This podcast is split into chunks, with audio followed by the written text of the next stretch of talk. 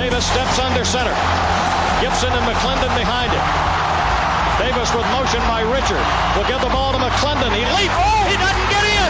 He fumbled the football. Carolina holds. The game is over. And Carolina has won the game. Finley to throw. Over the middle, intercepted. Wolford again. Wolford the other way at the 30, the 40. Wolford to midfield.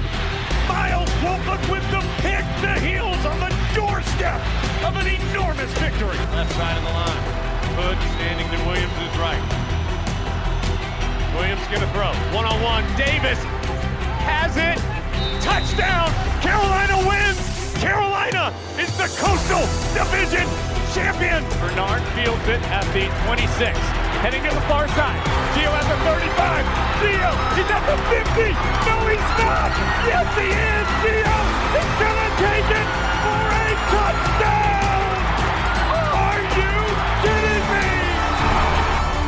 Connor Barth for the possible win. Snap, spot, kick away, high enough, long enough.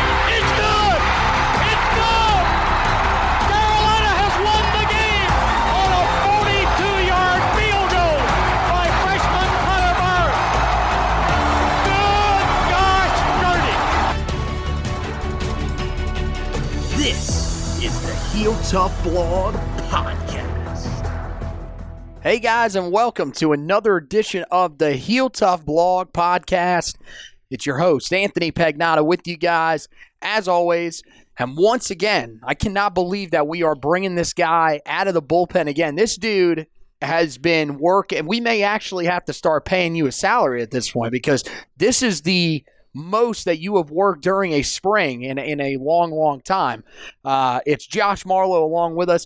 Final podcast of the official spring season before, of course, we'll move into uh, basically the second part of the off season and then get prepared for fall camp. We're here to recap the spring game for you. We got uh, a linebacker that entered the transfer portal that we're going to talk about, and we're actually going to go with a little more of a broader college football topic to close the show, which we'll tell you about coming up here in a few minutes. But let's jump into that spring game recap. Carolina played their spring game on Saturday in Kenan Stadium, rainy Kenan Stadium, but still a pretty good turnout uh, as the Tar Heel team beat the Carolina team 14 to 12 in 13 series of action, 85 snaps overall, according to head coach Mack Brown in his post-game presser, and that took place over about an hour and 10 minute span from around 3:50 to 5 o'clock. And so we're going to jump in and talk a little bit about that. Um, first of all, uh, I know you mentioned it uh, when we were talking about it here just a little while ago before we went on air. Uh, pretty good turnout, especially for it being a, a rainy day in Chapel Hill. Uh, and I think it shows that uh, Carolina football is, is starting to build something because normally in years past, if that was a Larry Fedora era spring game, one, probably wouldn't have taken place, probably would have just canceled it. And two, there probably wouldn't have been anybody outside of parents in attendance for that game. Yeah, um, a lot of Tar Heel fans braved the elements. We were not some of those Carolina fans that were in attendance uh, due to the weather, To be fair, I had a work meeting as well, that and we took weren't place sitting in. that's- we weren't sitting in the that rain. that morning. So Um, I've hit that age where I'm only sitting in the rain if it's if I absolutely have to. Spring game don't have to don't have to sit in the rain, but it was good to see the amount of fans that were in the stands for that. There is a lot of excitement around Carolina football as we're heading into what's supposed to probably the most expectation filled season since the last time Mack Brown was here. And so there's a reason why there were a lot of people in the stands because there is a lot, of a lot of talent on the football field that these fans want to see, and we got to see that on display on Saturday. I think the biggest takeaway from the spring game, more than anything, can we get actual games to move as quickly as that spring game did? Because they played 13 series in an hour and 15 minutes. Yeah, that's not the college football uh, news that we're going to toss out there to you. They are not shortening games. Settle in, folks. It's still going to be a four and a half, five hour experience on It's, Saturdays it's, it's whenever become you like go. a tennis match marathon out there where it's I, I'm, I mean, look, man, I, I'm with you. Like, look, I love going to Tar games. I, I love being in Kenan Stadium watching them play. But after a while, I mean, we, we've talked about this before, especially because we're guys that live in the Charlotte area. It's it's a full day experience. Like when you go and watch them play, that's your whole day. Yeah. And that's in large part because of the way that college football games have become. I mean, you, we're talking about games now. I, I mean, if God forbid they go into overtime, these games. I mean, if if you go into overtime, you're staring down a five hour game that you. I actually got a television. complaint last year because I was mowing my lawn at twelve thirty in the morning when we got back. I mean, yeah, it's it's it's truly unbelievable. I don't believe you on that front because I don't think you want to mow your grass at twelve thirty in the afternoon most days. I don't blame you. Mowing grass is for chumps. But uh, yeah, I, I think. I mean, it was it was definitely interesting. There were a couple takeaways that I took away from it. Um, you know, first of all, I, I think that the competitive depth on this team as a whole is at a much better spot than it was a few years ago. That was, I mean, normally when you go and watch spring games, and we saw, you know, ones a few years ago, you know, we watched the one that they played at, at, at Fetzer Field when that was, you know, still around. Now, of course, it's it's it's no longer there. They've redone it, built it up a little bit. Um, but we, you know, we saw those spring games under Larry Fedora. Um, I'm trying to think. Do we? I we I don't remember watching a spring game under Butch Davis. I think I was probably a little too young back then to really be uh, putting that on the television. That was during the time where your parents pretty much control what was on the TV. Um, but this was this was I'm not going to say it's not like watching Alabama, watching Clemson stuff like that, but this was an actual th- there was competition. You could see it on the field and and I don't know, that felt good from my standpoint to be able to sit there and watch and say, look, there's guys on both sides here that are going to be really good players or are currently good players look, on this Car- team. Carolina isn't. They're not Alabama, they're not Clemson, they're not Ohio State. But what those programs have is competitive depth from top to bottom. And if you if you go back and you listen to Mack Brown's first press conference when he when he took the job, that's what he stressed the most was that there wasn't enough depth on this all you know within the program. There's depth here now, and there's quality talented depth. And the difference between that is immeasurable. There was some depth under Larry Fedora, but it wasn't talented depth. It was depth that they were creating with walk on players and stuff like that. These are guys that are four star caliber players that are on your two to three deeps uh, at some position groups. You look at that backfield, uh, you know, especially, and that's where the that's why the the evolution, why this program has climbed the last two years, is because of the recruiting, because you've got depth on your roster from one through you know 65, 70, where do you want to go, which you got to have because of attrition in today's football. There's going to be injuries. Yep. And now you're you're you're more comfortable if certain guys get hurt that you got enough guys behind that can, can replace their production. And a lot of them, and we saw it last year. They're they're they're really young, and that's what's the most fun part about it is that Carolina's really talented. They're really young, so you're looking at a window of four to five years, four to five years for this team to be really good moving forward. Yeah, and there's guys right now that are coming in as freshmen, maybe even in their second year with the program, that are better talent wise than some of the guys that are veterans that are starting for this team. Yep. And that's what's the most exciting part uh, about it. I think you're spot on with that as well. You could just look at these th- this team, even watching the other day. I mean, there was not much drop off from let's just look at the linebacker core from Eugene Asante to Power Echols. Power Echols is a younger player. You could see that Asante is a little more experienced, is willing to be a little more aggressive because he knows certain elements of the defense that maybe Power hasn't picked up on yet. But you can I mean you could tell that there there are going to be some really competitive battles going forward throughout the next couple of off seasons and like you said, if you have guys go down, you know, just look at the secondary, for example. Past couple years, Carolina has had moments in their season where in the secondary they have just been obliterated by injuries. Now, I mean, you're you're getting to the point at corner where you probably feel confident that even if you were to lose two, three of those guys, you could put out guys that could still help you not only play and, and compete in games, you could put out guys that could still help you win games. And that's yeah. the point that you want to get to with this team. And I thought you, you could see that on the field on Saturday. Uh, the one other takeaway that I did want to mention here, because I didn't mention it in the in the article when I did the recap, I didn't even really mention it when I went through and did the position group, uh, you know, breakdowns after the spring game. One thing that Mack Brown brought up that I did not see in this game that I think is going to be something to watch as they go throughout fall camp to see if it's going to be different from last year. He said that he wanted to have guys up front in that front four that can win one on one battles. While there were a lot of really good things that Carolina did on Saturday that should have you encouraged, that was the one area where you didn't see any of those guys emerge in those one on one battles. I still think what what Saturday may have given you a little bit of a, a look at is that this team is still going to have to scheme a lot of their blitz looks because I just there there are some really talented guys up there. You know, Jahvaree Ritzie made a couple of plays up front as well, and there's a ton of other guys down there that are you know still playing well. Tomari Fox, of course, is out uh, this spring due to an injury, so he'll be back to add to that room, but I still think it's an area where you're going to have to get creative if you want to get pressure on the quarterback. Yeah, you're still probably a year, a year away from having guys that can win one-on-one battles. You're, you're hoping it's one year instead of two.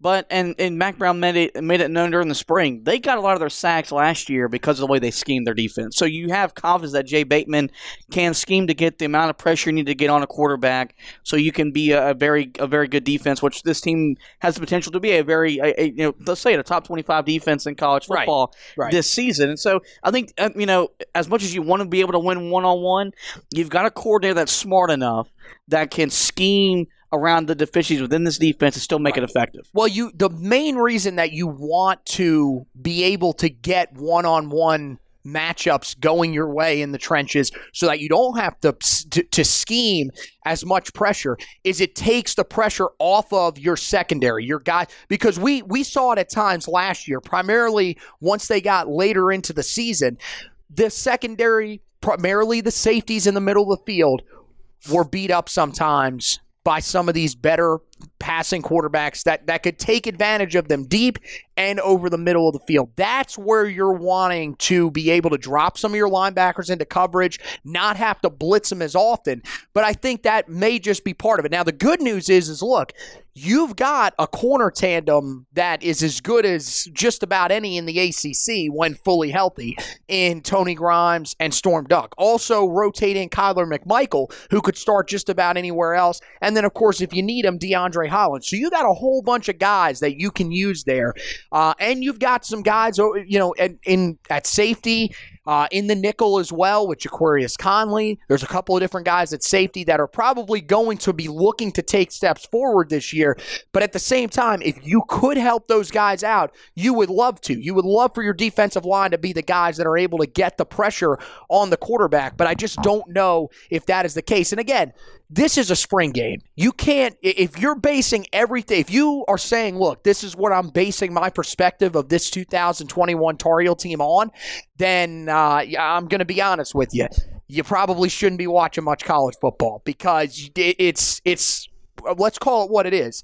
It's a, it's a scrimmage in the middle of April. I mean, granted, it's on television. They put a little more stock into it probably than some of the other scrimmages, but at the same time, it's not something where you should be. You know, if a guy struggled in this game, he's gonna, he's not going to play well all year.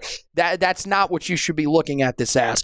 But let's look at some of the guys that did stand out. And again, I I just said that you can't base everything off of the spring game. We're not. But let's look at some of those guys that had good games in this, and this could propel them going forward into the fall uh, as they get prepared for fall camp over the summer.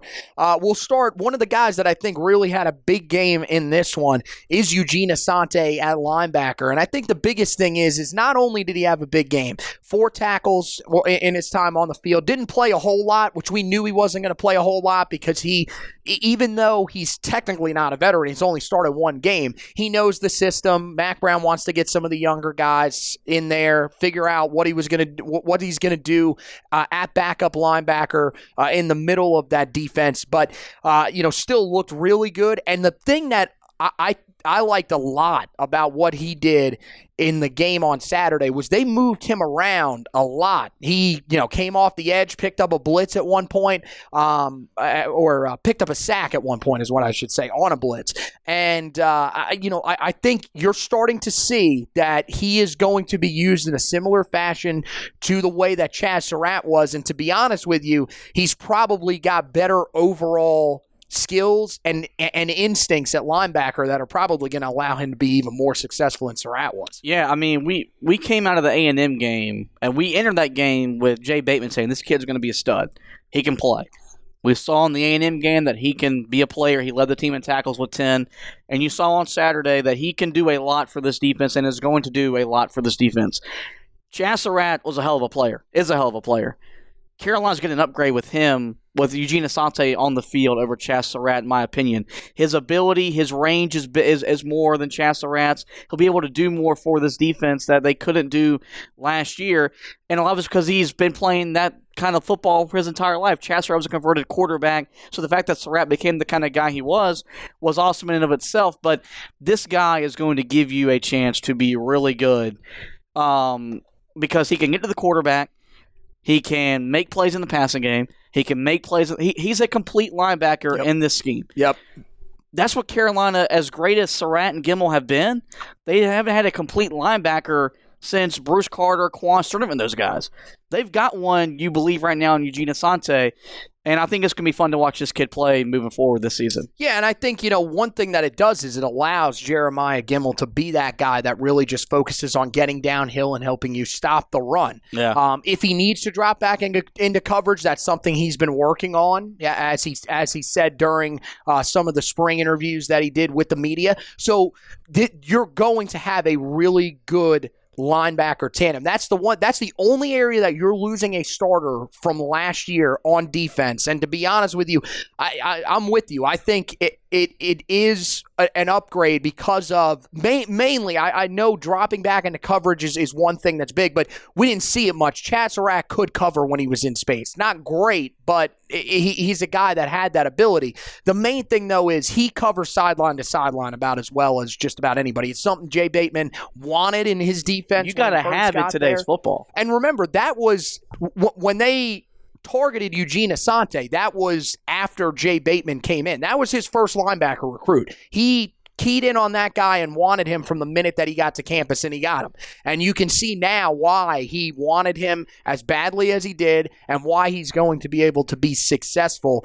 Uh, and and you're right. I mean, in today's football, everybody's looking for the next Isaiah Simmons. And look, I get that. Um, but at the same time, I mean, you, you know, Asante's got a little bit more size on him than Simmons does. Probably not as good as a cov- uh, of a coverage guy, but he's still going to be extremely successful for Carolina this coming season. Another guy that stood out to me was Caleb Hood.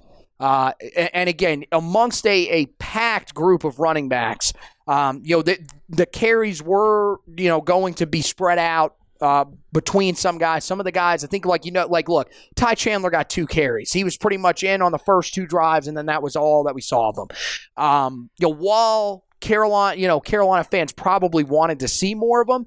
I think the staff knows this is a veteran guy. We'll figure out more about him. We we we've probably figured out a little bit about him in spring practice ourselves. We'll figure out more about him when he gets into fall camp. It's about making sure that some of these younger guys, some of these guys that we're not as sure about on our depth chart, get some of those reps. And Caleb Hood was one of those guys that received him. He was the guy that uh, that started the game for the second team offense when they came out. He was alongside Jacoby Criswell, and, and I thought he looked really, really good. I mean, his one his one uh, chance to catch a pass out of the backfield was a little bit overthrown. He wasn't able to come down with that, but I really like the physicality that he ran with. I think he's got some pretty good speed, and the main thing that I wanted to see from him was did it look natural for him to carry the football it, you know, when it was being handed off to him and everything like that, because he was a high school quarterback. So it was a position change for him.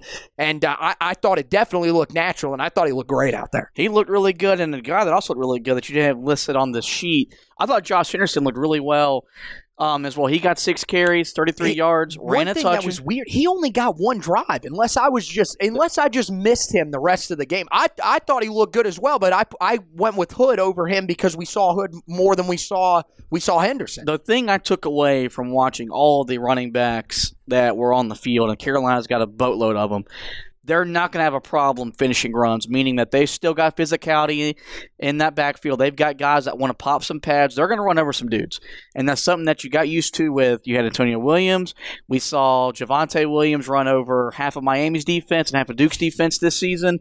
They still got that level of physicality in their run game, which is something that I think this offense is going to need because you've got to churn out yards. You go back to the um, the loss to A and M in the Orange Bowl. You had a fourth and one. You couldn't get a yard. You've got guys on the on the field that can get you that yard. And Caleb put out. Well, I'm, I'm with you.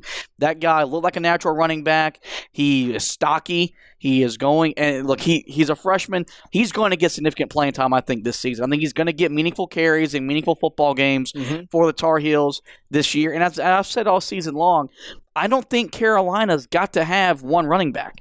I think they want to have two or three, like they had the first year with Mack Brown and Phil Longo. Right, right. And they've got a bunch of different running backs can do a bunch of different things, which I think is going to help them as the, as the passing game comes along with it. when Mack Brown was brought in and was in his introductory press conference, which offense did we hear him compare the offense that he wanted to? It was Oklahoma. Oklahoma. They rotate backs just about as good as anybody in the country. They've done it for years. They have multiple backs every single year that can come in, and if they need them to take over a game from time to time, they can. They run multiple backs, and it works. It always has. So I think you're right. I think that's what Carolina's going to look for. I think two is, is where they want to be, but we've heard Mack Brown say this spring it's probably going to be more like 2019, which in my mind means that he thinks there are going to probably be three running backs at the at, at the least that are going to help carry you back there. Now look, there may be a fourth one there. I'm not really sure about that, but I think what's probably going to end up happening is those two guys that you mentioned are going to be the ones battling it out for reps behind Ty Chandler, who they brought in for a reason. He's going to get playing time. And I mean, look, I know he, he didn't have a great game on Saturday, but DJ Jones is going to play a big role for, for this team. There was a reason that he was part of that first team. He came in right after Ty Chandler did. He's going to have significant a, a significant role in this offense. He was the number three running back a year ago. We saw that in the game against Western Carolina. He was the first running back to enter the game after Michael Carter and Javonte Williams came out. He's going to be there as well. So it likely comes down to Josh Henderson and Caleb Hood battling for carries there. So, uh, but I think yeah, both guys showed that they could be really good options there. Um, with with Henderson, I feel like he was one of those guys that kind of got pushed to the back burner just a little bit, sort of similar to to what we're seeing right now with Elijah Green, uh, who is also a member of that backfield. People are just looking at him as a guy that came in. He's already a junior.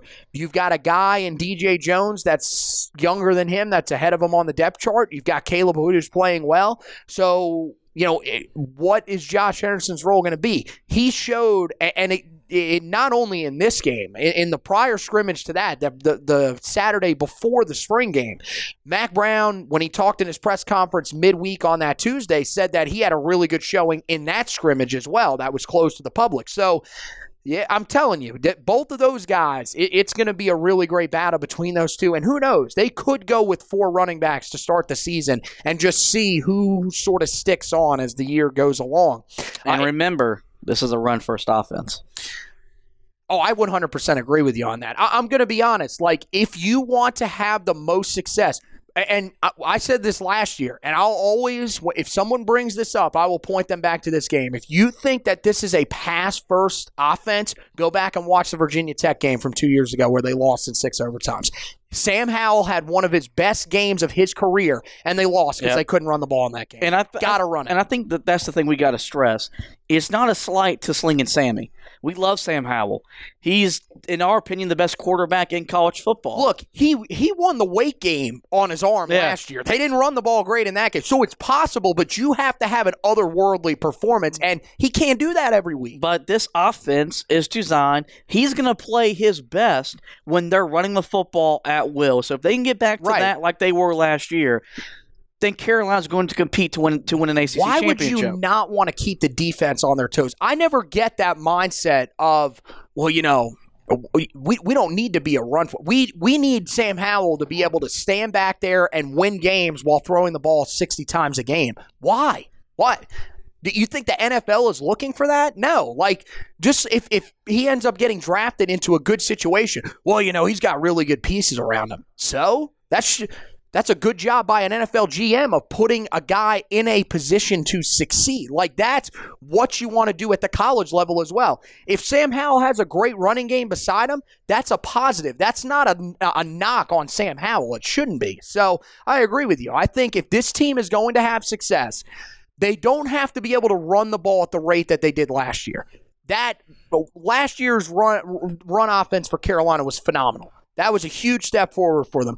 If they are even remotely close to what they did last year, I still think that you will be proud of, of, of this offense for this year. You'll be satisfied with what this offense is putting out there. The main thing is you're trying to at least have some sort of balance within that offense. That's the key there. Uh, you look at, you know, another guy that was in that backfield, not with the running back groups, though. Quarterback Drake Maye was another guy that stood out to me. Now, you may be saying to yourself, how in the hell are you pointing to a guy that was three for eight passing? For 19 yards and saying that he had a good day. Well, look, first of all, his receivers didn't do him much justice out there. Uh, also, the referees didn't help him out. The throw to Justin Olson on the sideline when they showed the replay was a catch. That should have been a a what probably 20 something yard gain down the field. Um, but the main thing was is you looked at some of the throws that he made, mainly the ball placement. I mean, it looked really really good and you can see why Mack Brown is comparing some of the stuff that we saw from him to what we saw from Sam Howell his first spring on campus. Yeah, uh, I thought you were going to keep going there. Um, yeah, I mean, look, I think what you saw with him is that he has the physical attributes, the instincts. He's going to be a big time player. The thing that I saw, the first thing that stood out to me, when he put a helmet on, and it's not because he's wearing number ten. He looked a lot like Mitch Trubisky there. When I when I first saw a camera with him, I was like, "Holy sh!" Well, about said holy. Whoa, whoa, whoa, whoa! We we, we we had to blink one out, but um, no, you you're you. Well, he looked like he looked like Mitch Trubisky if uh, if if Mitch went on a South Beach diet or something. Right. My goodness, he is small. He is small. He has to put on some weight. I think that's the thing is that you're you're, good thing you got Sam Howell and Criswell with you because Drake Maye he's got arm talent and he's he's going to be a big play for Carolina. He's got to he's got to get a, a college football body. He doesn't have that one right now, which is Right. expected. The Right. kid's still growing for Christ's sake. He's going to fill into fill into himself, but he made some throws down the field that he you know displayed his arm strength that he can get the ball down the field. Um, I loved his versatility with his legs. Um, you know, yeah, that surprised me a little bit. Right. And, and so I think, you know, he's a guy that whenever the time comes for him to take control of this offense, he's going to make some big plays. And it's just something that Carolina, you know, I made the comment last year, or might have been, yeah, I think it was last year that Carolina, in my opinion, had the best quarterback room in college football. They could have that this year as well in terms of looking at the future of how the how the position projects for them because I think you've got three guys in that in that in your in your room right now that can produce and I mean hell Jefferson Boaz also can produce two in the running game if you need him to so there's just a lot that's what you know we mentioned talented depth it's at the quarterback position as well with Howell Criswell Maye as with your running backs too so it's just it's good to see the program back to that that point Yeah, don't sleep on Jefferson Boaz. Not only did he have that long touchdown run, but remember, this was a guy that had over 80 total touchdowns in his senior year I mean, I think of high be- school. He I think Carolina should run two a two quarterback system again He's and a- just throw him out there. He's a, he's a legitimate he, he's a legitimate player. I mean, if he eh, to be honest, like in all all seriousness, if he was at a group of five school, he would probably be a starter. So like that that's the point that you've gotten to in your quarterback room where a few years ago you were a Nathan Elliott injury away from possibly having to run Wildcat.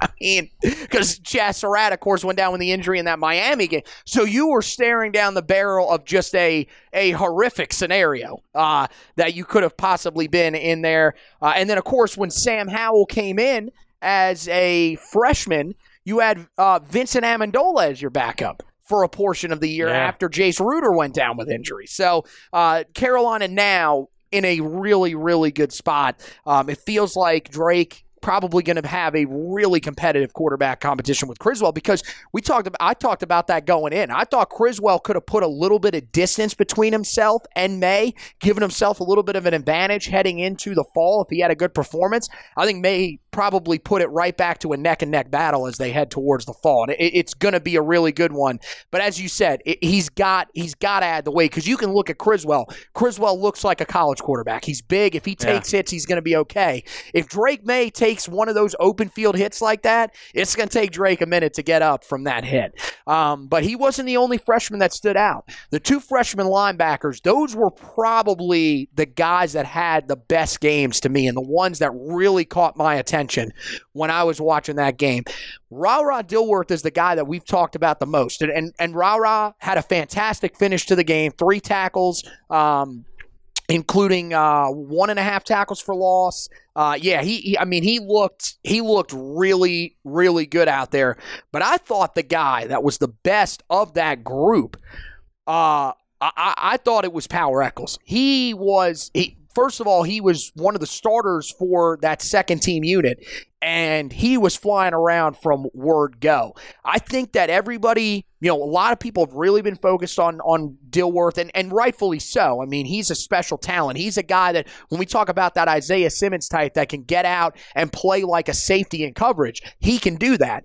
But Power Echols is going to be a really special player because he, you talk about a guy that plays off of instincts but has the ability to recover and play sideline to sideline. That's Power Echols. Yeah, Rah rah is going to get a lot of rah rah this season with his play on the field. He showed his Dilworth the other day. And and I mean Power Echols. I mean, look with those two dudes. I mean, great names, and they're and, and they're really good football players, and they're going to be impactful players on this defense. They give you the feel of Bruce Carter, Quan. That you know when you Yeah. when, when you Yeah. had those two dudes back when Butch Davis was building this thing up. Don't forget my guy Kevin Reddick. Don't You- even think had- about it. All those guys, when you know when when you had that kind of linebacker play, it made everything easier for your guys up front. Yep. And helped your guys back in in the back four as well. Carolina has that in those two dudes. Now they're young. This is a complex scheme, but they're talented enough, they're instinctive enough, and they're smart enough to pick up on what's being asked of them.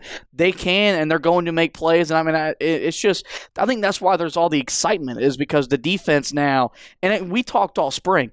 We we thought the defense was going to be ahead of the offense, and you saw that on Saturday. In my opinion, I thought the defense looked ahead of the offense, and even even with the young guys, the the incoming freshman defensive players looked ahead of the incoming freshman offensive players, and it was led with Power Echols and Ra Ra Dilworth. Yeah, I, I- I think you're right with that. And I, I think part of it is look, it's no slight to the offense. I don't think that means that you should be overly concerned about what the offense is going to look like in, in one one sense because it was, you know, it was raining. It was just a horrible day. I mean, look, you got to be able to play in the rain. I understand that. But that's less than ideal conditions to come out and play well. The, the thing that you take away from that is, hey, your defense looked really, really good. If we get in one of those games later on in the year where our offense can't score, our defense looks like it can handle itself. Um, but yeah, no, I, I think you're you're you're right about that um, for sure. I, I think, look, yeah, there are some complex you know parts to this defense, but Mack Brown did say as the spring went along when when his first press conference, he talked about both guys, talked about Power and Ra Ra, and he said, "Look, both these guys are talented, but they're freshmen. It's going to take them some time to grow, and we're seeing that already. By the end of the spring, he was already saying these guys don't look like freshmen. These guys are morphing into guys that can play if they need to. He didn't say that exact sentence, but that's pretty much the mindset that he was giving you. And, you know, one of the moves we'll talk about here in a second probably shows that as well. But these guys look ready to compete for reps at backup linebacker. And that's the other part. Just I, I when I look at this position group, I compare it to tight end with some of the younger guys that are there. You are not competing to be a starter. So you have room to grow. You're competing to be a backup guy. If somebody goes down with injury, maybe they throw you into a little bit of a bigger role, but they're still going to rotate guys there to make sure that if there is a learning curve, it's not too steep where you're going to be put in a situation where you're going to be made out to look bad. So that's what I think is important when you talk about those linebackers. Um, you know, another thing that impressed me, you go back to the second drive for that second team offense you look at that drive, the second team offensive line absolutely dominated the first team defensive line. You could take away from the from that the fact that you're a little concerned about the first team defensive line. That's not what I took away from that. I am more excited about the depth of that offensive line unit because you saw a lot of guys and some young guys that are going to be big parts of this team going forward that were really, really good on Saturday. Primarily, the guy that stood out the most for me from that group was Jonathan Adorno. I thought he looked really, really good, especially in pull block situations. Yeah, he, he, he had a great block that sprung a big run. Carolina's offense, as talented as it is, will only go as far as the depth as that offensive line is going to take them. And Mack Brown has said since he's gotten back here, they want to get back to having eight to ten guys. Last year, they we entered the we entered the first game of the season with I think he said six dudes he felt really comfortable with. Right. Kieran um, Johnson got himself in there, yeah. became the seventh, but that was really that know, was really it. From what you saw on Saturday, they've got they've probably got at least eight they're comfortable with, and they, and they, they may have a full allotment of ten. Yeah, Will, William Barnes is definitely in there. He had another good game the other day. W- was doing it at tackle as well, which we had saw him move inside to guard because he, he had gotten up at one point. And and this is if you don't know the, the the story that has been told by a lot of the other major outlets. At one time, he got up to 342 pounds he was he he put on a lot of weight and you know th- they said look he just wasn't doing the things that he needed to do he's down to 320 now he's one of those guys that they look at at, in, in a similar way that they do with Joshua Ezeudu, Marcus McKethan, which I didn't know they were still doing this, where where those guys, now including William Barnes, can play guard or they can play tackle for you. So he's doing a little bit of both. Um, I thought, you know, one of the other guys that probably isn't going to get talked about as much. Dude, I thought Caden Baker looked really good. You saw him a couple times down the field with a couple of blocks, showing how athletic he can be. So I, I I'm with you. I think you know, and Mack did address that. He did say that as of right now, he said there were eight guys that he trusts, including William Barnes. But he did say, I forget which press conference it was, that he believes that that number can get higher as they go into the fall because there are some young guys that they're looking at, primarily at offensive tackle, that they think will develop into really good players. And I think at this point, you know, we heard him mention them last year, and I think maybe when he was going through those guys, maybe he just forgot them, or maybe he even did mention him, and I and I'm forgetting. Adorno's probably going to be in that group as well. Yeah. He mentioned him last year. It, it was just the fact that he didn't have the size. He's put on more size. He looks pretty good this this offensive line unit is is is deep, and they've got some talented guys that that are going to be able to help them for years to come. Yeah. So then the last group that I want to talk about before we you know sort of move on to some of our other stuff is the safeties. This was the position group we talked about it here uh, last week. We've talked about it a lot since the season ended as well. It's going to be a group where there is competition because, and Mack Brown said it there were some times where they played really well. There were some times where the safety group really struggled.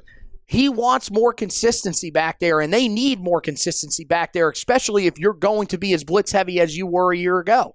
And on Saturday, I thought there were some guys that played pretty well. One thing that was interesting out of the gate is if you watched from the beginning, the starter alongside of Trey Morrison was not Ja'Qurious Conley, was not Don Chapman, who was, of course, in the nickel. Wasn't Cameron Kelly, though, either. It was Giovanni Biggers. That's a little shocking because Gio is not a guy that we've heard a lot about. But he's a guy that has made plays when he's been on the field, and I thought he looked pretty solid. And, you look at him, you look at a guy that started for the second team defense. I thought Cameron Roseman Sinclair, he was everywhere. He made a couple of nice tackles in the box, which is we knew that was what he was when he came out of high school. He basically played a hybrid safety linebacker type position at Myers Park High School in Charlotte and he he looked really good, but also showed that he could he could handle himself in coverage. There were a couple times he was matched up one on one as a safety against slot wide receivers, and I thought handled his own. He looked pretty good. So I think again, there are some guys that you know uh, were a part of the team last year that are still going to be a big part of it. I'm not saying that Giovanni Biggers or Cameron Roseman Sinclair are going to have a huge role in this defense this season, but I think what it is showing is there is some competition at safety that is going to extend into the fall and is going to give this team a chance to have some some more consistent success back there, if anything, because if a guy's struggling, they're going to rotate him out. Yeah, I, I, think that's the thing when we're looking at this defense. That's the one question that we have that they've got to shore up. They've got to figure out who's going to start alongside Trey Morrison. You get that answered, you're going to feel a lot more confident about that part of your defense moving forward as you get into the, the season. And I mean, look, the ACC has become a, a league that you know can be pass heavy with certain schools that have always, have always been run heavy in in the in within your own division. Of course, when you go across, so um, but you know Conley made a play down in the box, and I mean, and I think that's something that you, I mean, for me, I mean, that that's what Carolina they they need that. Mean, EJ Emanuel made a comment about he's not afraid to put his helmet down and hit somebody, making a legal hit at that, so he's not getting you know in trouble for targeting. But um, I thought it was interesting because Biggers has been a guy that's just been a role player and comes in games when the games have been a blowout either one way or another, but has definitely made the most of his opportunity this spring. Got rewarded with the start on Saturday and recorded three tackles, two solos, so he could be a piece of this defense heading into the fall. Yeah, I, I think that's a name that you definitely got to keep an eye. On. He's ready on. for a bigger role. And, basically and, what I'm saying. God, and and we've talked about you know one of the other things that they really really want to do is find somebody at that nickel spot that would allow Ja'Qurious Conley to move back and play safety because as you said, when he comes in the box, he is going to make running backs pay, and he's he's a pretty sure-handed tackler as well. So you love to have that guy at safety that can do all that, and by the way, can cover one on one if you need him to. Um, and, and, you know, I, I still think that's another area that they'll have to address. But I did want to throw out there that he didn't play a ton, but DeAndre Boykins looked pretty good. Two total tackles in the game, half a tackle for loss, and a pass breakup was part of that second team defense. He showed some flashes. So I think again, that's your goal. If look, if Don Chapman can be that guy and you can move Conley back to safety, that would be amazing. I don't know if that's going to happen because Don really wasn't tested that much. Part of that, I think, was because it, uh, it, it was raining as hard as it was. The other part of it was, I mean, Jacoby Criswell. How many I, I, how many passes did he actually attempt? Let's see here. There's three. two, three the whole game. Drake Maye attempted eight. That's it. So yeah. they there weren't that many opportunities for these guys to be tested. Um, so I, I think that's that's something that you still got to wait and see on. But I, I, definitely think it's an interesting group. So I'll ask you this this one question before we go ahead and move on and talk about some of the other storylines. When you look at the you know, heading into fall camp now as we go throughout the summer, which battle are you most excited about right now when fall rolls around to see continue? Most excited, uh, I would probably lean backup quarterback or how the running back position hmm. steps up. Okay. The most important is the safety position. Who, okay. And so I, that, that's how I answer that. The most excited about the offensive side of the football because I love offense. The most important for this team, in my opinion, is who's going to start in that safety spot beside Trey Morrison. Yeah, no, those are those are good ones. I would say. Um, let's see here because I want to I want to try to change it up a little bit. So I would say most exciting backup linebacker I, I, because I think you know we talked about Power Echols, Ra Ra Dilworth. Another guy that had a good game in this one that is going to be a factor there is Cedric Gray. Uh, who, of course, was a special teams member a year ago. He looked pretty good on Saturday as well. Got the start for their second team defense and played well. So I think that's probably going to be one of the more exciting ones. I'm with you as well when it comes to that running back position. I think mainly that number three running back role is going to be really good because I think Henderson and Hood are going to be going back and forth. Uh, and then most important, I, I think you're right, safety because you look at that as one of the really it, that's probably your only starting position that you are still trying to figure out right now. Because I, I think, you know, running back, uh, you are, but like, can we just admit at this point that running back is not going to have a, a, a, set in stone starter each week. It'll probably rotate. And I think Ty Chandler and DJ Jones are going to be part of it. Yeah. So that kind of helps you there to sort of say, okay, that's not as concerning.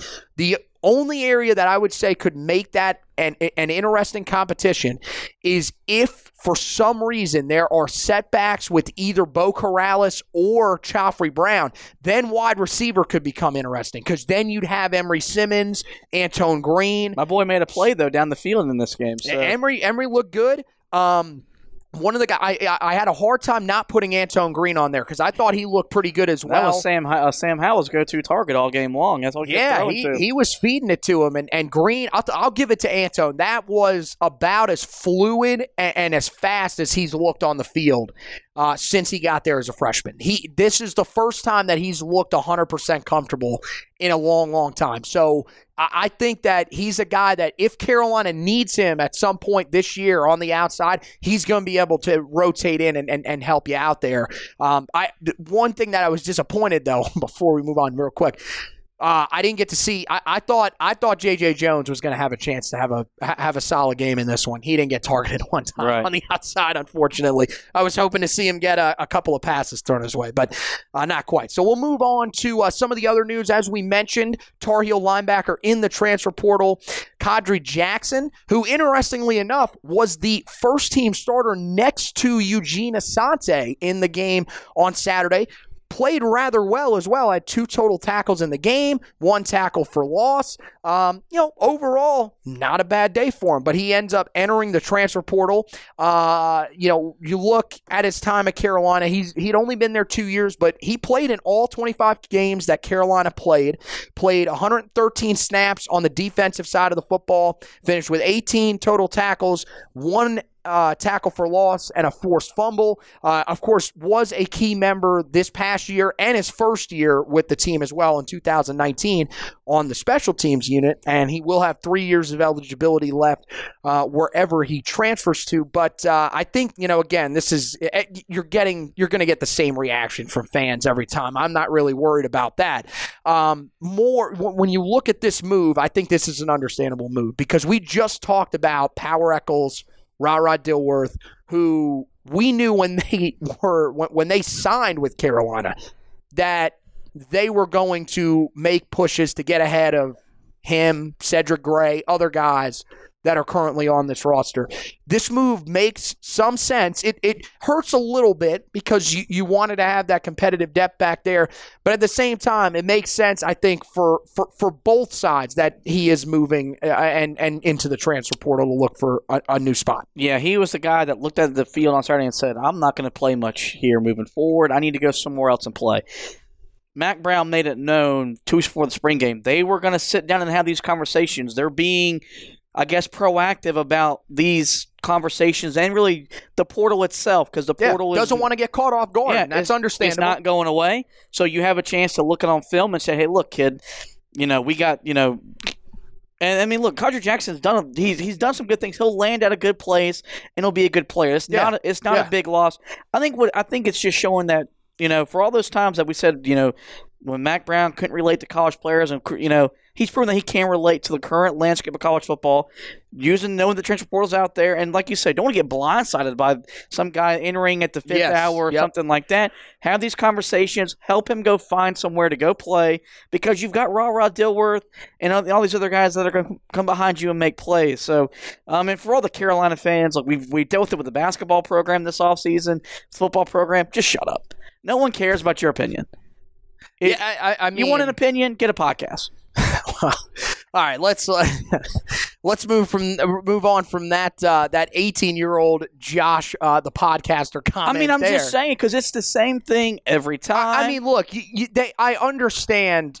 It's the not like- that the kid wants to play. He's not quitting on Carolina. He wants to play. He's Right. not going to play much at Carolina. Go somewhere else and play. I I mean, look, my thing, uh, my thing about it is, is look, this isn't a, you know, a, a, a fresh, a true freshman backup quarterback that gets beat out for the starting job by a senior. And, you know, if you hold on another year, you're going to take over and probably be able to lead the program to great things or whatever. Then I can understand people saying, well, this is just, you know, doesn't like the competition, uh, is just looking to start, whatever.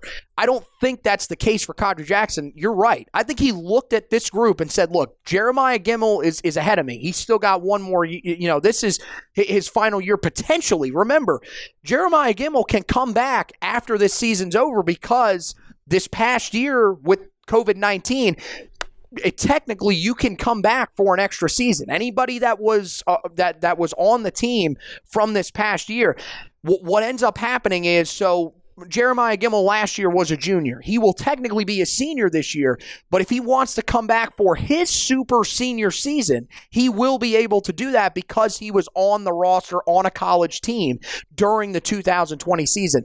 That's the thing that you're going to have to monitor going forward over the next couple of years with guys that were even true freshmen last year. So there's a chance that he could be there for another two years. Eugene Asante is not going anywhere anytime soon. I think Eugene Asante is a great player. He's probably a guy that's going to be a three, four year player at Carolina. And then you're talking about guys in in Power Echols and Ra Ra Dilworth who you know, I mean, let's be honest, even if they haven't passed you yet, they are inevitably going to pass you on the depth chart. Look, this isn't like all of my breakups with with women. This is a compromising breakup. This is what's best for probably even for Carolina because you've got Right. a lot of talent behind you, and for him. So this this makes a lot of sense. And can we not? Sh- should this the one of the focuses here should be a, a credit to both him for making making the decision early and a credit to Mack Brown for having these conversations a week after not even a week after the spring game is over. This is not only are you not wanting to be blindsided by guys that are thinking about yeah, this leaving. isn't Walker Kessler. That was a blindside Right. transfer. You're also not wanting to blindside a young man when he gets to fall camp and say, "Hey, I know that we were in the weight room telling you all year, all, you know, all summer, hey, you're competing for the backup job." But you ain't really competing for the backup job. That's the other thing that Mack Brown is doing. He is sitting down with these guys, with their position coaches, and telling them right out, look, this is who is, who is ahead of you on the depth chart. This is the role you're probably going to play. Do you is this the role that you envision for yourself or do you think that you can go somewhere else and have a little bit more success, play a little bit more and ultimately get where you want to go? And if that person if that player looks them in the face and tells them, "Look, I really feel like I can go somewhere else. It's going to help my chances of making the NFL." I mean, what are you going to say? No. tell the kid no. Yeah, I mean, come on. So I, I I'm not, to be honest with you, I, I'm not hurt by it at all. I think it's a good decision uh, for him. I think he's going to probably have a chance to go probably to a Group of Five school, um, it maybe even a, another Power Five school, and he's going to have a chance to have success because he's a versatile player. He he can cover in space. He was a former safety in high school. He, he you know he's shown that he can be a consistent tackler. It's just you got guys that are behind you that are going to probably be in you know I mean, I'm going to be honest with you. One of those two linebackers, I'd be stunned if one of those two guys is not an eventual first round NFL draft pick. They're that good. So I, I, I totally understand the move there. Um, and Carolina's going to be fine. They've got the depth there at linebacker to, to you know, hold their own. I mean, it doesn't really matter because look, there'll be some rotation there. They've already said that's the one position where it's going to be somewhat similar to last year. Jeremiah Gemmel and Eugene Asante will not come off the field Yeah. often. So uh, you move on from that. Um, one other thing that I did want to mention before we get to the college football, the, the big college football topic, uh, somebody did ask um, in one of the Facebook groups, uh, and then uh, a couple people actually asked me personally about Josh Downs' injury. This is not it doesn't appear to be anything serious. He has been dealing with apparently turf toe for a few years now, He's down. And- He's just not out. and and he is. Uh, so just like that joke, and apparently he has uh, gone in, gotten surgery on that, try to correct uh, what has apparently been a long, lingering problem for him. It appears like he's going to be fine. I, I don't think that's anything to be concerned about. He will probably be hundred percent uh, during the fall. I, I don't think he would have that surgery if he thought there was any chance that he wasn't going to be able to play during the fall. So, uh, yeah, I I don't think there's anything to be concerned about with that. So we move on to the broader college football topic, and that is that the College Football Playoff Committee has said that they are considering expanding. Uh, and I uh, I saw an update earlier here. Uh, I'm going to try to look for it. Oh, here we go. Uh, from Bleacher Report. It's actually from The Athletic saying that the 12th team college football playoff is starting to build support. So, this is the newest piece of news in what is something that is sort of evolved as the week has gone along. It started really over the weekend and has now turned into an even bigger storyline as we've gotten to the middle of this week. Um, you know, basically, the College Football Playoff Management Committee uh, said that they, they told ESPN they have discussed as many as 63 different expansion possibilities. Not sure what all of those entail, um, but one thing that uh, we did hear from director Bill Hancock is he said nothing is imminent. I think that Bill Hancock is full of crap. I think that expansion's coming. Let, us be really honest here. And I think that um, Paul Finebaum, who was on the Mac Attack Morning Show here in Charlotte, where we live, he put it really great the other day. Is it is expansion going to for sure solve the problems that college football has right now? No. No. But at this point, is what you're doing right now working? no. No. You so why not at least try it? It probably isn't going to work, but at the least you're going to have more teams in the conversation. There's going to be more teams to talk about during these games when ESPN decides, why don't we do a sideshow interview in the middle of the third quarter here with a random college football playoff committee member? I mean- at, at that at the least, there are going to be more games that matter for whatever reason, whether it's playoff seeding with some of these teams that'll be at the top, like Clemson, Alabama, who we know will probably be in just about every year, especially if they expand, or for the teams that are trying to make it into the college football playoff. Um, and, and, you know, one last thing that I wanted to mention before we'll start sort of dive into the conversation here is that the scenarios that we talked about out of those 63, there are different scenarios that involve six, eight, 10, 12, and that's right, as many as 16 teams that could have an opportunity to play for a national championship. I don't, gonna be honest with you, don't understand how 12 is the number that they're going with there. I think 10 and 12, to me, were the ones that I looked at and said, I don't think these make any sense. 12 is apparently the one that they really like. But when you when we talk about expansion, because it seems inevitable, what do you think is the right number? Because I, think that there is some pretty heavy debate about this, but I feel like for the most part, if you're a big time college football fan, you're probably either a six or eight team guy. All right, so I'll go on a limb and say I don't think they need to expand the playoff.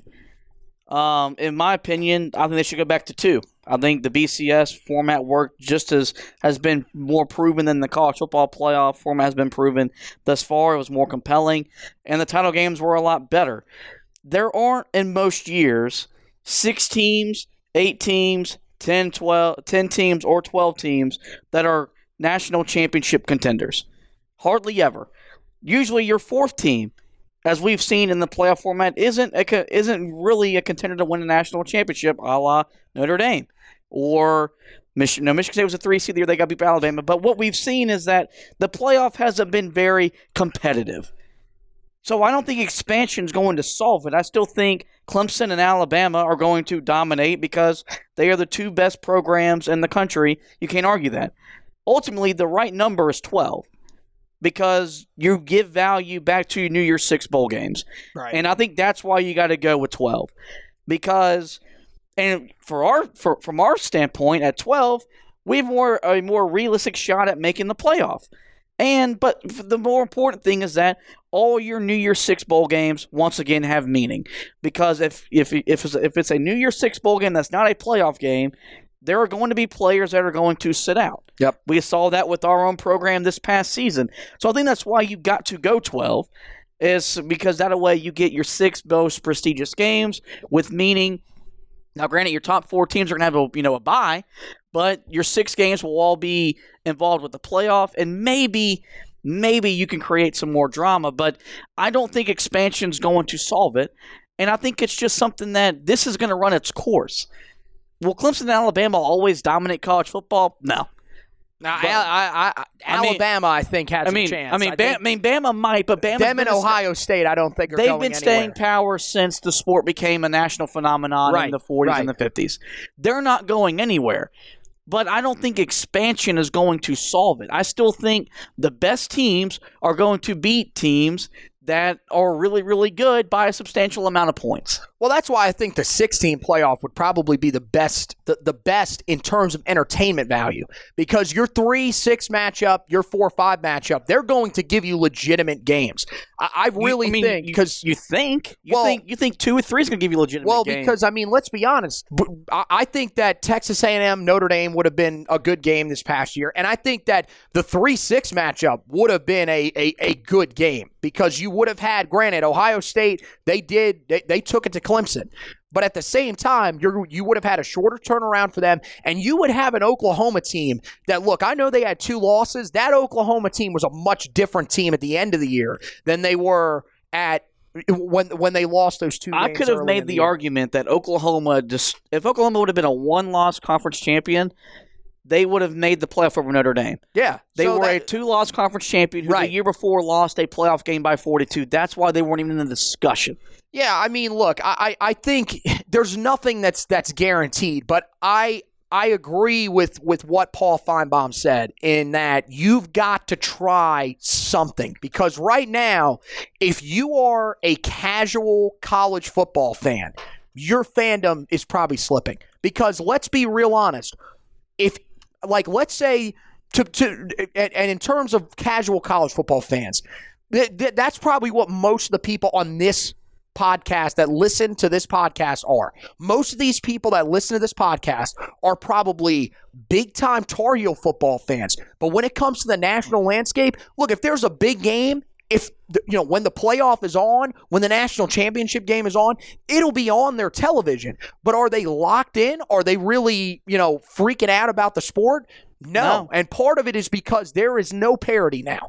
You pretty much know that the national championship game is going to be some form of Alabama, Clemson, Ohio State, Oklahoma.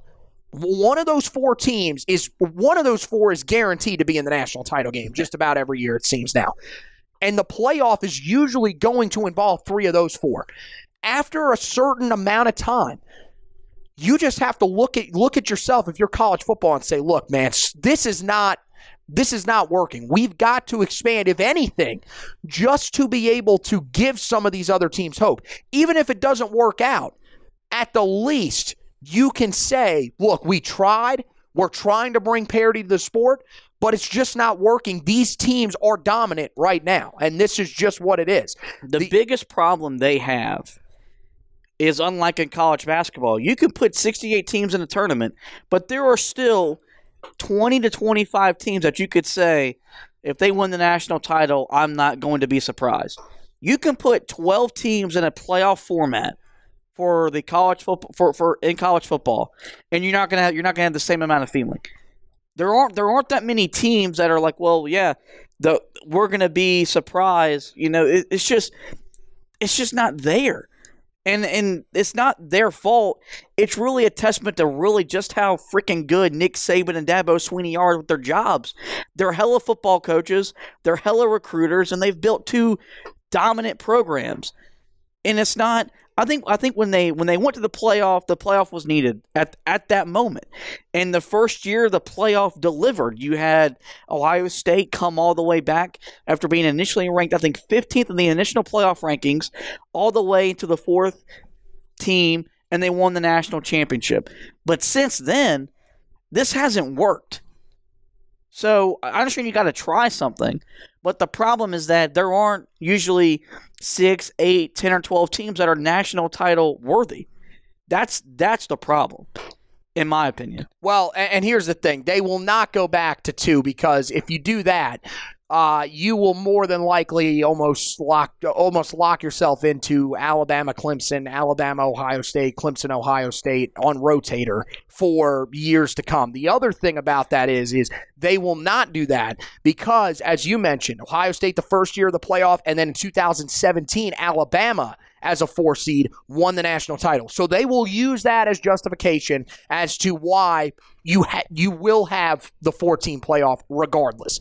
Um, when it comes to expanding, though, the point that you brought up about the New Year's Six bowls, I think is is one that is if, if you are you know kind of on the fence about it that should be what should put you over the top. Because if you want these New Year's Six Bowls to matter, if you were one of those people that said, look, I don't, you know, this is terrible that these guys are opting out, these are New Year's Six Bowls, these should matter. You want them to matter, then you go ahead and expand the playoff because they will matter at, at that point because they will turn into playoff games. Um, you know, I think, I, like I said, I think six is, is, is probably where you're looking at because, I mean, again, you go back and, and, and let's just, you know, look at some of the years. I mean, of course, uh, the was it, I, I believe it was the first year. Was it the second year? No, the first year of the college football playoff you you definitely it, it would have worked because remember that was the year where of course Ohio State got in, uh, but there was controversy because uh, you had Baylor and you had TCU that were there. That would have been a phenomenal playoff there. The next year, uh, not as great. You had Iowa, of course, who had a just a, a great season that year, and then Stanford, who had two losses at that time. Um, you go to you know 16. Uh, let's see, Penn State, Michigan. Again, two lost teams, but brands for college football that would have been huge. Penn State was a team that at the time was playing a lot better at that time than they were playing earlier in the season, somewhat similar to that team that we just talked about this past year with Oklahoma. Um, uh, Ohio State, Wisconsin uh, would have been the 5, 6, and 17 when, of course, uh, Tua Tagovailoa led uh, Alabama from behind in the national championship game against Georgia. That's one of those years where you probably could argue it wouldn't work. Um, but I mean, you know, it, it, just looking 18, you know, Georgia and, and, Ohio State who had one loss, you could have made that that argument there. Um, uh, let's uh, 19 now, 19 no way because you had uh, you had a two loss Georgia, two loss Oregon that year. That was you know I mean LSU and Clemson were the two best teams in the country and they met in the national title game. But then again, this past year it could have worked. So I think for the most part, you see that six would produce some good results, would probably produce some in, in some some good games, and and that's the thing those three, six, four, five matchups, they probably would give you some really great matchups. And if anything, hey, they give you great matchups before those teams move on to play the one and the two seeds and get absolutely destroyed, like we expect them to at this point. But um, I, to me, I think the max that you can go is eight because once you start getting into 12, then you're starting to devalue conference championships you can lose. I mean, there are scenarios where if you are a team that starts the season inside of the top, definitely a top five, maybe even the top ten, you could lose three games and make make the play. Well, my thing is, if you go twelve, you make it sort of like an NCAA tournament thing. You're whoever wins your conference tournament or your conference championship game, that's an automatic bid. So right there, you get five, and then group of five is going to be included. Then, They're going to yeah, have to yeah, if they do that, and then that way you can shut up with the you know the the, the UCF fans and all. And uh, you, that, I mean, look, Cincinnati. I mean, or if, Cincinnati, if all those, all to, those, yeah, right. If they were to expand the best to the best twelve teams, I think if they expand to twelve, you may not even have to inc- do the automatic bids because at that point you would imagine that all of your conference champions would be in at that point. I'm not a fan of the automatic berth thing because let's say that and I I don't I don't remember when it was. It was oh, dude, it's got to be about 3 or 4 years ago. But you remember when UCLA played in the Pac-12 championship game as a team that was 500 If they would have won that game, they would have been seven and six. And in this scenario, they'd be playing for a title. No, I I, I don't see that happening. It can't. I- it does. It can't work It's something like that, that. you got to do. I think the, only, the you go twelve because I think now, granted, you may still have you know ten to twelve of your your your, your thoroughbred programs. It may it may help recruiting out too, where the playoffs more expanded. You have a chance to play on that landscape as opposed as opposed to That's four. that's a very valid point that I don't think is being talked about enough. You will have the the in terms of the the, the top end prospects, it will become more spread out again because p- players will feel like there is a chance that even if I go to a Penn State, if I go to um yeah at, at this point, you know, uh, even if they you know haven't been playing well recently, if I go to a Florida State, uh, if I go to I'm trying to think of some of these teams in the middle of these conferences, even like even like some of these schools that haven't been great for a while now, like USC, where if we can get hot, if we can put enough of a group together and turn this th- this thing even in the right direction to some extent, we can be competitive enough to get into the playoff. And then all we have to do is have the right quarterback, have the right head coach, whatever. We can go on a little bit of run uh, of a run and make it. And this is the re- th- this is one of the main reasons we brought up this topic. That would Carolina would be one of those destinations because Mack Brown is a guy that has championship pedigree and it's a place where you're seeing the talent amassed there already. And in the ACC, who is that team besides Clemson right now that you look at and say is a dominant force in the ACC? There's no one because Notre Dame's no longer in the ACC. So Carolina, that that's if you're a Tar Heel fan, that expansion should be what you want. You Yeah. should be pushing for that. As as a Tar Heel fan that co-hosts this podcast, to see Carolina play in the playoff, the playoff needs to expand. Mm-hmm. The chances of seeing them play a playoff game in the 14 format is slim and none. That's just that's not a discredit to us. It's a credit to what Clemson's got going Yeah, on. credit to Dabo Swinney and the boys. So as a Tar Heel fan, yeah. As but and I mean like you mentioned the casual college football fan, that's where I've gotten to because of what's happened to the sport. I watched the Tar Heels and then the big games because well I got to.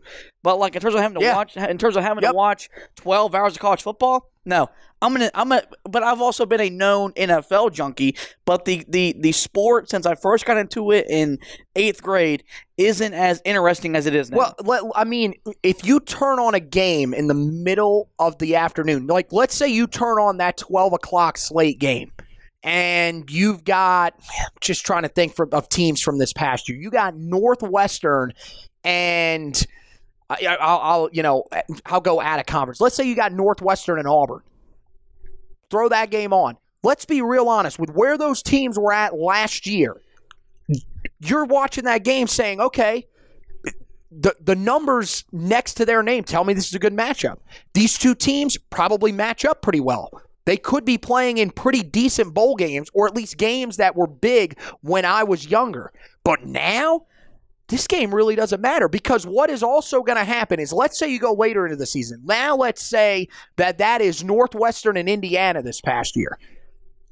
Guess what? Middle of the game, you're going to have Bill Hancock. You're going to have somebody from the College Football Playoff Committee in the middle of the third quarter of a drive doing an interview about the four teams that are in the playoff. They don't give a crap about the teams that are playing in the game. They don't care because guess what? Neither one of these teams are going to the playoff. That's that's where college football right now is in trouble. And that's where you you've got to figure out something because you're you're starting to lose those casual fans. Like when we were younger, we thought, look, man, you know, on Saturdays we want to be free. Well, why is that? We want to sit there for 12 hours straight and watch college football. Now it's it's it's not really it, that it, there's just not that allure anymore because the, of what has happened with the college football playoff, how much they value it. And, and, and I mean, look, you know, if you're ESPN, of course you're going to value it that way. You got the television rights to it. You're not gonna, just going to push it off to the side and say, oh, you know, we'll, we'll get to this playoff thing, eh, you know, whenever we talk about it on Tuesday nights, and then the rest of the week we're going to ignore it. No, you can't do that. But you've got to find a way to bring back the casual college football fans and give some of these rabid fans of these uh, of these fan bases a reason to think and have hope that hey, we could we, we can make a run and play for a national championship. We have a chance to build our program into being uh, you know one of the teams that could become a, a, a, title contender because at this point how many teams how many you know fans of teams like even even us when we sit here and talk about this Tar Heel team and what they're building into do we honestly when we look at this team do we really truly believe that this team can build themselves into Clemson, Ohio State, Oklahoma? I don't. Like I've said multiple times, I think they can build themselves into Oregon, into Washington, teams that made the college football playoff, had good runs. But to be honest with you, I don't know if they're a program that is going to be able to build themselves into a college football staying power for, you know, a decade, two decades, like we've seen with Alabama. I, I just don't see that happening. So this will help that. Yes. So that's what you're ultimately looking for. Good conversation there. Gives you a bunch of different opinions. Um, and I think they should go back to the writers letting decide. To be honest with you. We'll we'll, uh, we'll flip we'll flip a coin between Alabama and Clemson and just pick the national champion each year. It feels like that's what we've been doing lately, anyways. Heads, but, Clemson wins. Tails, Alabama loses. Yeah, there we go. I I, I, uh, I, to be honest with you, a few years ago I would have been all for that coin. Now, I, I no no I'm not I'm not going to say I'm pulling for Alabama, but I ain't pulling for Clemson either. I'm getting it's it's getting old as well. Um, but yeah, I mean, look, it, you know that's this this is the type of conversation that we can have. And look, the fact that we can have this conversation as as guys hosting a Tar Heel podcast is fantastic.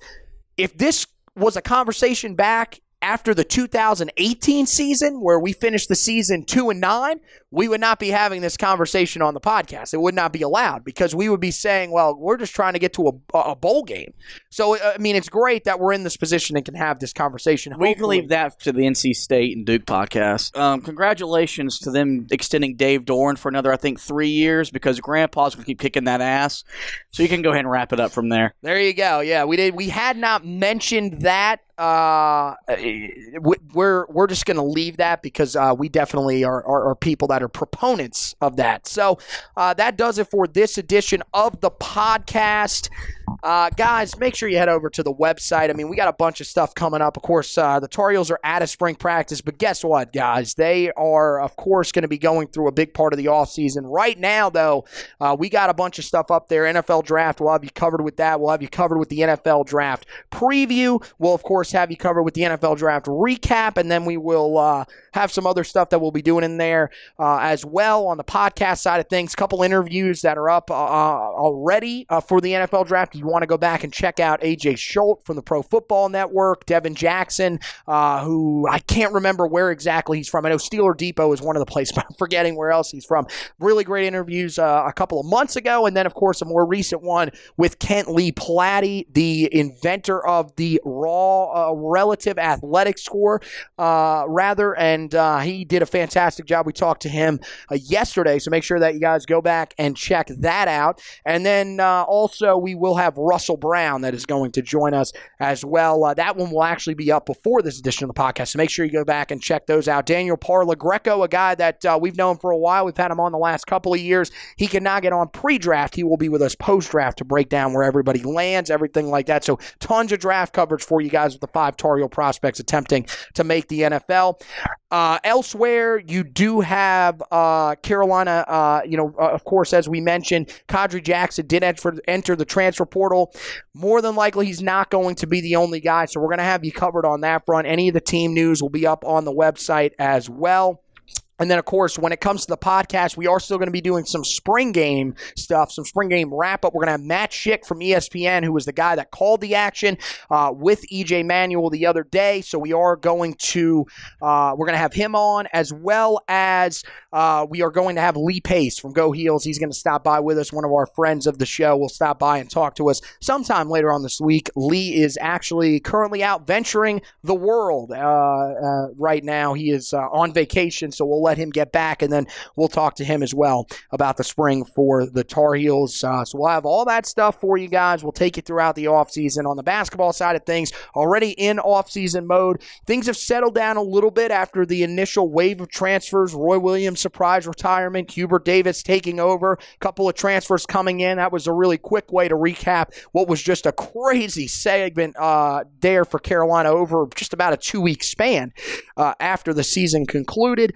Uh, but they, you know, things are settling down, but there still are going to be some things that are going to happen. So we'll, of course, have you updated on that on the website as well. And then you can check out the Four Corners podcast, uh, which is the new name of the podcast right now. Of course, uh, Roy's Boys podcast. When Roy retired, went out the window. Uh, so we ended up switching the name. Four Corners podcast. It is started over from scratch in terms of episodes as well. So make sure that you guys check that out. Make sure you are subscribed. You should be if you were originally subscribed to the Roy's Boys podcast. But uh, just in case, make sure that you check. And if you're not, hit that subscribe button. Same thing with the Heel Tough blog podcast. Make sure you rate, review, and subscribe to the podcast. Rating and reviewing will help us move up some of those rankings so that when people search for the podcast, they will be able to find it. Uh, you, you know, you guys have tracked it down, but there are some people that still haven't been able to find us just yet. And then the subscribe button, that is for you. So all those great interviews that we talked about, all the great additions to the podcast that we'll do throughout the off season will be right in your podcast library and ready for you to play. Uh, so that wraps it up for this edition of the podcast. Oh, one th- one other thing, really quickly. One of the places to get everything, articles, podcasts, all of that. Facebook page. Like, follow the Facebook page. Make sure you guys check that out. Heel Tough Blog on Facebook. We greatly appreciate it. Uh, and uh, again, just some great stuff that's going to be there for you on both fronts. So make sure that you are on those social media pages. Uh, follow me uh, on social media at HTB Anthony, Josh at HTB Josh, and then of course the Heel Tough Blog Twitter page is at Heel Tough Blog. So that wraps it up for this edition of the podcast officially. Want to thank Josh for hosting with me. Want to thank you guys for listening, and as always, go Tar Heels.